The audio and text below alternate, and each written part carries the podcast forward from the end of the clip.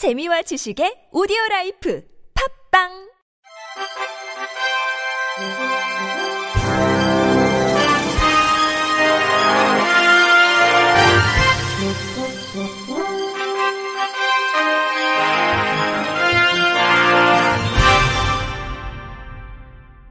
청취자 여러분 안녕하십니까? 8월 19일 목요일 KBRC 뉴스입니다. 장애를 이유로 장애 학생의 점수를 부정적으로 조정해 탈락시킨 진주교육대학교에 교육부가 가장 강력한 처분인 2022학년도 입학 정원의 10% 모집 정지를 통보했습니다. 교육부 조사 결과 언론에 보도된 대로 당시 입학팀장의 지시에 의해 중증 시각장애를 가진 A 학생의 서류 평가 점수가 부당하게 조정됐다는 사실이 확인됐으며 관련 제보에 대한 대학의 사후 조치가 미흡했다는 사실 또한 추가로 확인됐습니다.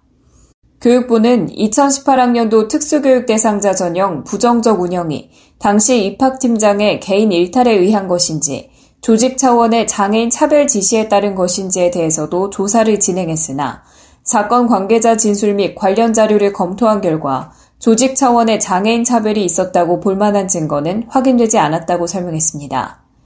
당시 제보자인 입학사정관이 대학 측에 성적 조작 관련한 내용을 제보했을 당시에 대학 내 상급자와 이와 관련한 사실관계를 확인하는 등의 적절한 조치를 취하지 않은 사실이 추가로 확인돼 당시 교무처장을 국가공무원법 제56조 성실 의무 위반으로 경고 조치했습니다. 유은혜 교육부 장관은 사안의 심각성이 중대한 만큼 이번 조사 결과 위법 부당이 드러난 사실에 대해서는 관련 법령에 따라 엄중히 조치를 했으며 이런 일의 재발을 막기 위한 관리 감독을 강화해 나갈 것이라고 말했습니다. 이어 장애인 등 사회적 취약계층의 고등교육 접근성을 높이기 위한 특별 전형이 보다 활발하게 운영될 수 있도록 사회 통합 전형 법제화 등을 위해 지속해서 노력할 예정이라고 강조했습니다. 오는 24일 개막하는 도쿄 장애인 올림픽과 관련해 대회 관계자 등 16명이 새로 코로나19에 감염된 것으로 밝혀졌다고 NHK가 보도했습니다. 특히 장애인 올림픽 선수촌에 머무는 사람도 포함됐는데 선수촌에서 코로나19에 감염이 확인된 것은 처음입니다. 코로나19 감염이 확인된 16명 가운데 외국에서 입국한 사람은 4명으로 대회 관계자와 대회 위탁업체 직원이 각각 2명입니다. 대회 관계자 중 한 명은 17일 문을 연 선수촌에 머물고 있고 14일간의 격리 기간 중 감염이 확인됐습니다. 나머지 12명은 일본에 거주하는 사람들로 위탁업체 직원이 10명, 조직위원회 직원과 대회 관계자가 각각 1명입니다. 국가인권위원회가 인천시 소재 중증 장애인 거주시설 종사자를 장애인 폭행 및 상해 혐의로 수사 의뢰했습니다. 인권위에 따르면 47살 피해자 A씨는 중증 장애인 거주시설에서 거주하는 시각, 언어, 지적, 중복 장애가 있는 무연고 장애인입니다. 지난 5월 30일 A씨의 위공장 문합 부위 천공에 의한 혈복강 및 범복막염 수술을 집도한 위장관 외과 교수는 위 천공 원인을 외력에 의한 것으로 의심해 6월 1일 인천 장애인 권익 옹호기관에 장애인 학대 건으로 신고했고 6월 3일 해당 기관이 인권위에 진정을 제기했습니다. 관련자 면담 결과 A씨는 중증장애로 의사소통이 어려우나 사건 당일 있었던 일에 대해선 아파, 때렸어, 발로 밟았어 라는 취지의 진술을 일관되게 했던 것으로 드러났습니다.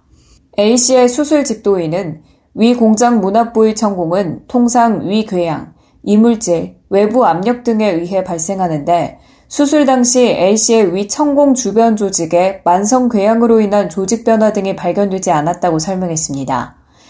해당 시설 복도에 설치된 CCTV를 열람한 결과 5월 30일 오전 8시경 A씨가 시설 종사자에 의해 억지로 남성 휴게실에 끌려갔다 나온 후로 갑자기 식은땀을 흘리며 복통을 호소한 사실이 확인됐습니다.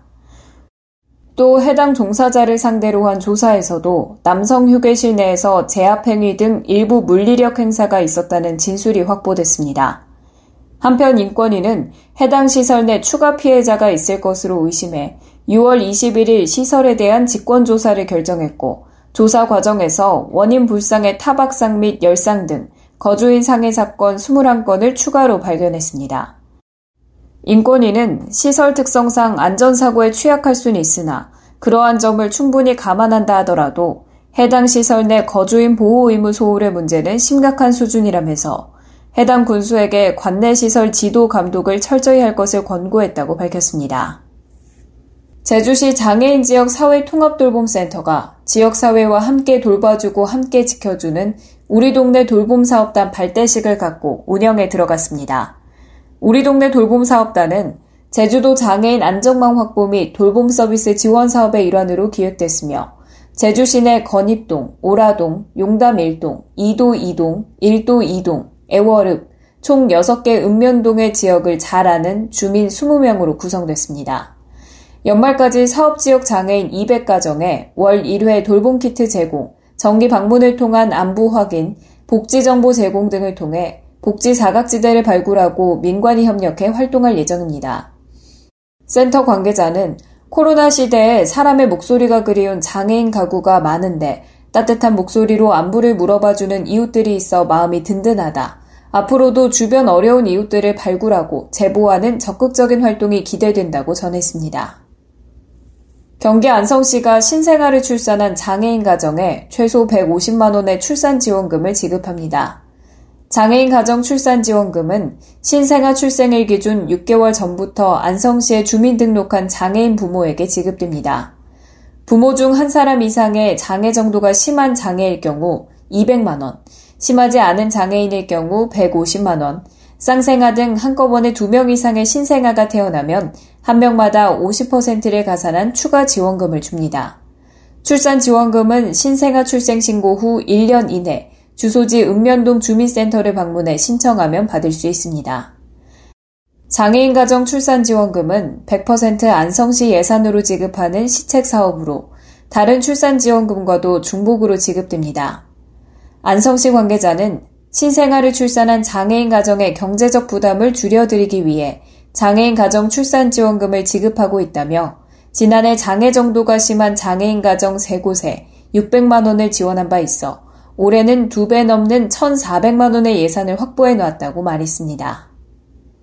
끝으로 날씨입니다. 금요일인 내일은 전국 곳곳에 강한 소나기가 내리겠습니다. 이미 많은 비가 내린 강원 영동과 경상권엔 최대 150mm의 비가 더 올 전망인데요. 한반도가 북태평양 고기압의 가장자리에 들면서 전국에 가끔 구름이 많고 강원 영동과 경북 동해안은 대체로 흐리다고 예보가 돼 있습니다.